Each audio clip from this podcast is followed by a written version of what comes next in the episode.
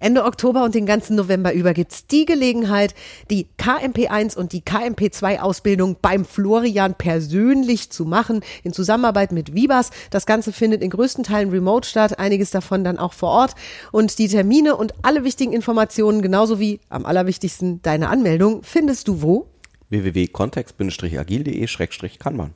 Oder natürlich in den Shownotes zu dieser Podcast-Folge. Und jetzt geht's los mit If you can dream it, you can be it. Do it? Do it. Auch gut. Hallo, das ist der seriöse Kontext Agil Podcast mit Florian Groß und mit jemandem, der ihm Fragen stellt. Genau, nämlich Miriam Devor. Jede Woche. Wir freuen uns auf die spannenden Themen und auf dich als Hörer, Wieso eigentlich seriös? weil's so ist. So, normalerweise stellt Miriam ja in diesem Podcast immer die, die Fragen und dann ähm, nötigt sie mich in die Situation rein, dass ich was antworten muss. Es gibt allerdings eine Frage, die ich ihr stellen kann, wo die natürliche Agilität meiner Frau. Oh, hast du schon Raus- gesagt, dass ich bald die KMP1-Ausbildung mache? Hast du schon gesagt? Ich freue mich wie Bolle. Okay, nur So. nebenbei. Dann bin ich nicht mehr naturagil, dann bin ich auch proagil. Du warst auch bei ähm, tatsächlich bei vielen Trainings schon dabei, Ja. um sowas mitzunehmen. Warum ist denn eine Zielfokussierung so wichtig? Also wozu eine Zielfokussierung in agilen Unternehmen? Wozu braucht man das überhaupt? Viele Trainer zweifeln das im Moment tatsächlich offiziell an, das mit diesem Ziel haben müssen. Da kommen wir wieder zurück auf dieses ganz uralte Muster von der Weg ist das Ziel. Hauptsache es fühlt sich gut an, was du gerade machst. Und tatsächlich fehlt mir da, und vielleicht komme ich dann doch zu sehr aus dem Vertrieb auch, da fehlt mir die Möglichkeit, das mitzutracken. Da fehlt mir die Möglichkeit festzustellen, wie weit bin ich denn gekommen. Es gibt so eine schöne Metapher, ich weiß gar nicht mehr von wem die ist, nur die gefällt mir total gut. Ähm, wenn ich von Dallas nach New York reise und in Amerika haben sie diese Meilensteine an der Straße, dann kann ich ja nur, wenn ich da jetzt im dichten Nebel fahren würde. Und das ist ja bei vielen Projektplanungen so, dass wir uns auf ein nebulöses Ziel Gerade zu- bei wo Veränderungsprojekten. vieles im, im Nebel liegt und nicht planbar scheint. Also wenn ich durch diesen dichten Nebel irgendwie durchschipper und keine Ahnung habe, ob ich noch der richtigen Route bin, weil ich noch nicht mal an den Sternen mich orientieren kann, dann sind diese Meilensteine Gold wert, weil sie zeigen mir, ich bin auf dem Weg tatsächlich nach New York und weg von Dallas. Wenn die plötzlich wieder, also wenn die Meilen mehr werden und nicht weniger, dann merke ich, ah, vielleicht sollte ich die Richtung verändern. Nur ohne das Ziel New York kann ich das alles nicht feststellen.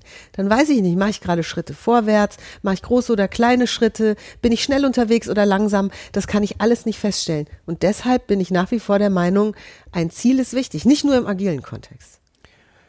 Das, was als Kritik ja häufig an der Zielfokussierung auch kommt, ist, dass wir viel mehr umstellen sollten auf Gewohnheiten. Also das ist ja der neue Hype, der durchs Dorf getrieben wird, äh, mit Atomic Habits und Tiny Habits und was weiß ich, was da inzwischen alles gibt. Ähm, das ist sicherlich auch eine gute Idee. Das haben wir ja in den agilen Frameworks auch mit drin, dass wir eben eine Taktung haben, wo wir regelmäßig ähnliche Dinge tun. Also dass wir uns bestimmte gute Angewohnheiten geben. Nur woran soll ich denn messen, ob ich ein, ob das, was ich mir als Gewohnheit genommen habe, ob das eine gute Idee ist oder nicht, wenn ich kein Ziel habe? Weil dann kann ich mir alles Mögliche ähm, angewöhnen oder kann ja alles Mögliche tun.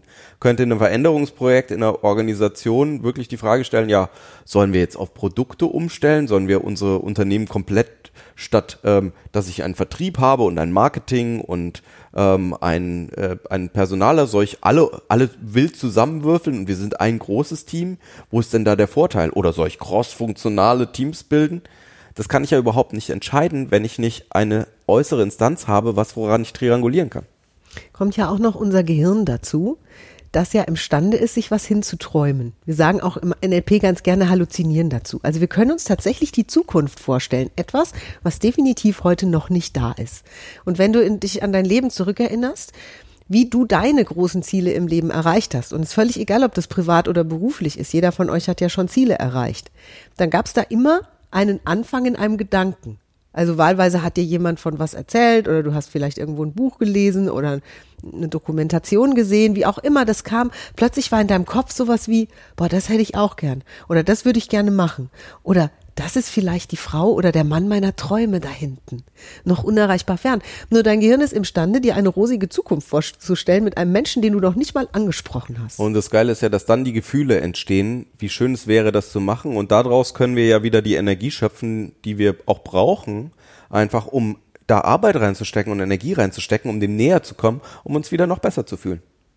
Und so hat es früher funktioniert mit den erfolgreich erreichten Zielen. Sprich, für Florian und mich ist es ein tägliches Training, ein tägliches Workout, unsere Ziele, die wir uns vorgenommen haben für das ganze Jahr oder für längerfristig im Auge zu behalten und im Ohr und im Gefühl und gleichzeitig jeden Tag Kleinstziele auch zu stecken, die es gestern noch nicht gab, also die ich mir dann für heute vornehme oder vielleicht gerade mal für den nächsten Tag oder für den nächsten Morgen. Und das führt dazu, dass ich erstens strukturierter und zweitens tatsächlich mit größerer Begeisterung durch meine Tage gehe. Und es ist messbar. Es ist nachvollziehbar. Ich könnte mich theoretisch abends hinsetzen und meine Zielerreichungsquote tracken. Skalieren, sagt ihr, glaube ich. Nee. Nee, tracken. Was auch immer das immer bedeutet. Ich dachte, das bedeutet sowas wie erfolgreich vermehren oder so. Ja, meistens geht es darum, dass wir von, ähm, während wir mit einer Person oder mit einem Team arbeiten, dass wir dann zu mehreren Teams kommen oder zu ganzen Abteilungen oder zu größeren Organisationen. Das ist, meine ich doch auch, von den kleinen zu den großen Zielen. Mhm. Da bitte. Und zu ganzen Zielen Konstrukten. Herrlich. If you can dream it, you can do it.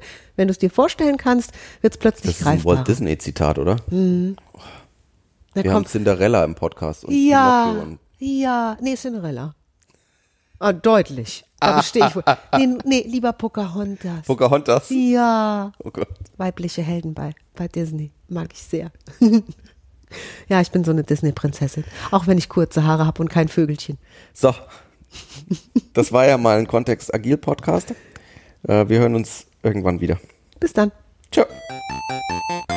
Danke fürs Zuhören. Wenn du Fragen hast, schreib sie gerne an info@kontext-agil.de.